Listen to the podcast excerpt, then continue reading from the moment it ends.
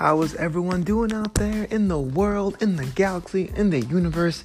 My name is Flobo Boys, and of course, this is New Amsterdam Radio, the podcast for creatives like you, those of you out there with your side hustles, your side projects, your side businesses, and everything on the side. Uh, and how can you take what's going on in the world around you, contextualize that for your own personal creative endeavors. Powered by newamsterdam.com. That's where all the episodes of this podcast is available. And this guy, um, I'm available at flowbeato.com. Now, I always ask how everyone's doing, besides the obvious. How you doing? How you, how you taking time off to, to watch and experience uh, things that, that you weren't able to do? I know that my, on my end, the spring cleaning to do list item is still not being done because, frankly, no one's coming over to my house anytime soon.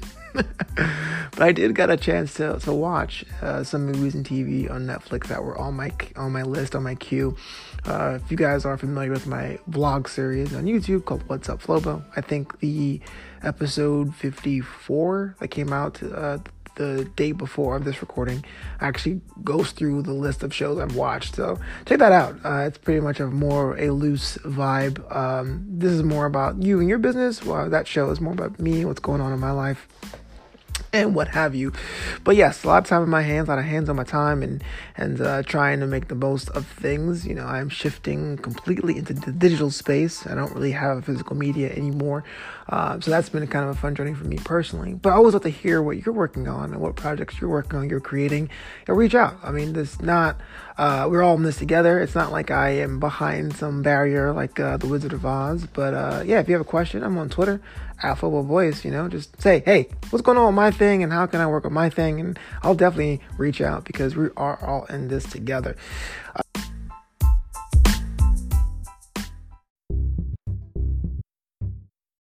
What's been interesting to see is how different companies are doing things in, in the wake of the global pandemic uh, as far as uh, tweaking their business or modifying their product offerings. Uh, one the notice noticeable ones I would say would be from distilleries, those that are responsible of giving us happy fun time booze and adult beverages for those to partake, or uh, the evil juice if you don't, are seeing their sales rise from the core product. But even then, if there's some capacity left, some distilleries have converted over to uh, taking their alcohol uh, based product and modifying it as hand sanitizer for local communities or health professionals, which is pretty cool.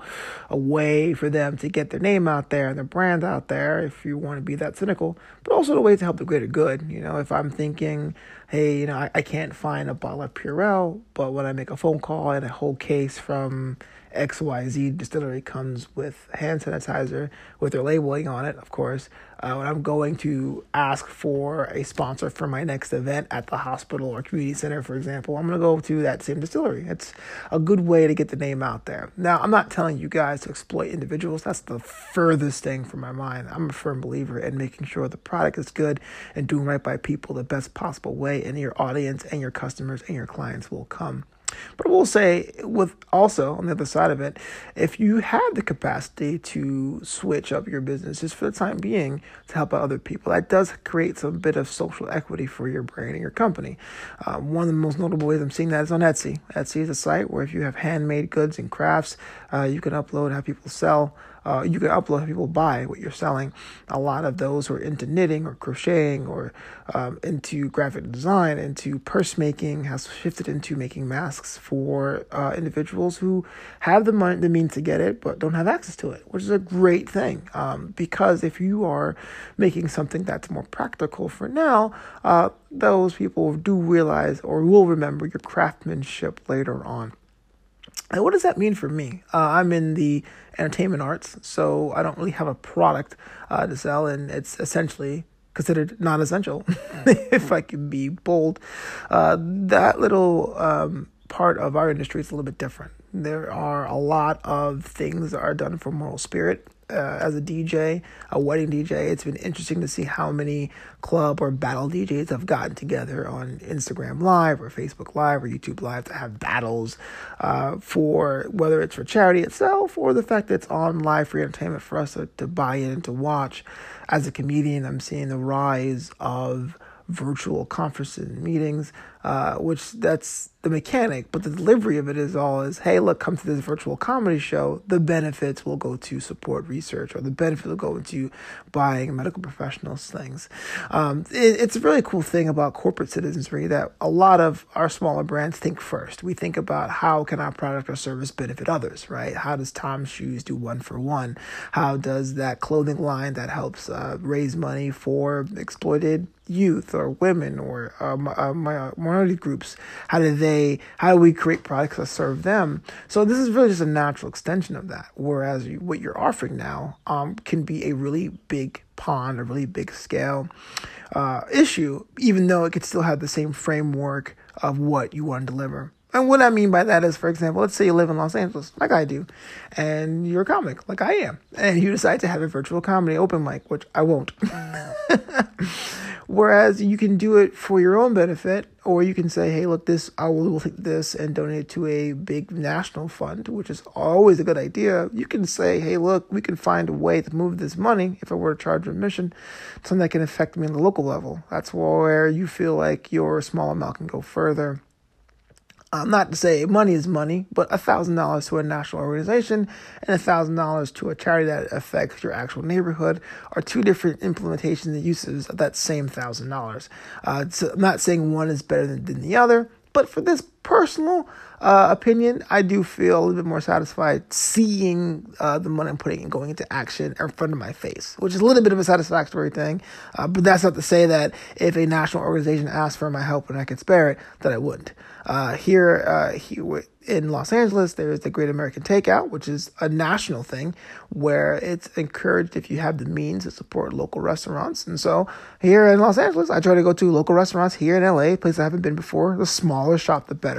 Um, it's the same 20 bucks after delivery fees and whatnot, but I'll feel a lot better than going to a small Southern California chain, or I would, I would feel better going to a national restaurant, for example. So what does that mean? Well, how can you take what you're working on and contextualize it for this? Well, I can't tell you what you're working on. I'm not sure if you're a painter or a break dancer or a or a somewhere in between that you somehow paint while you break dance. but the idea is that it's ask yourself two things. How can I make what I do helpful? And how can I do what I make or serve accessible? And sometimes once you remove that, uh, once you break down that, then you may find a path to making that work for you. If you sell your um, album covers for a thousand dollars or ten thousand dollars, depending on how up the chain you are, what do you say in this case? I understand local artists are trying to get their music out so they can eat. I'll give away 10 album covers. That way it's helpful. And you lower the bar of accessibility because now an artist who can possibly not afford your services will say, okay, I'll try to partake. And yes, it is a loss of revenue, but it's understandable that if you can modify your business, you do have some leeway there. And I would say in the long form, the long term of it, it may come back and pay dividends. Uh, as a DJ, one of the biggest risks I did was to do a distance wedding a couple years ago. I think I mentioned this in the show. I went to Italy to DJ an event, and it was great, eh, but it was a loss leader. Meaning, I lost money to go out there to DJ in Italy. Uh, but the experience was amazing. I mean, I got to Europe on just just by being booked for an event. Um, and I tried to go comfortably, and that's why it was a loss, right? I could have went to hostels and made out money on it, but because I went out there on the back end, people saw, wow, this guy's willing, is so dedicated. He's willing to bring his brand of entertainment across the country, and I got two bookings directly from that. So it comes back on the back end. So even though you may think, man, giving away album covers, this is what I do. I got, I'm an artist too. I have to eat myself, but I do want to give out. Okay, if I donate my time or reduce the prices of my services in a way that I can still eat and give someone else an opportunity, then it all may come together. Friendships and networking can come from that, and everyone ends up winning in the end.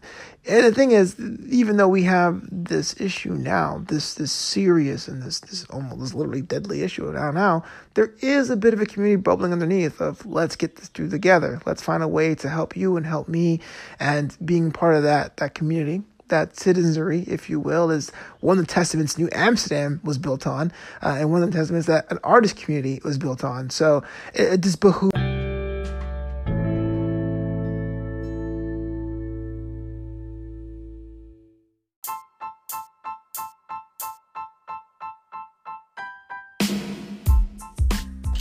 that's all the time we have for this edition of New Amsterdam Radio. Thank you so much for checking out this episode and all the other episodes. Listen new content's coming every Thursday. I'm gonna try really hard to make this a weekly show, but uh, I need to know what you guys think about the new format. Think about the ideas. Uh, is it helping? Is it helpful?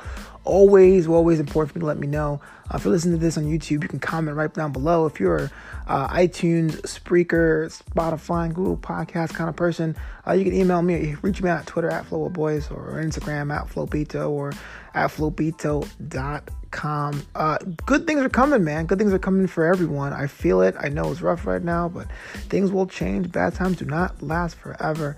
Until next time, this city is yours.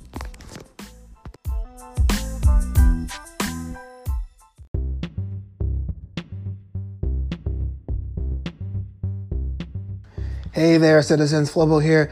You know, besides being a DJ or MC and all around nice guy, I am a stand up comedian first and foremost. In fact, my album, American for Now, is available wherever you get your music. We're talking Apple Music, we're talking iTunes, we're talking Spotify.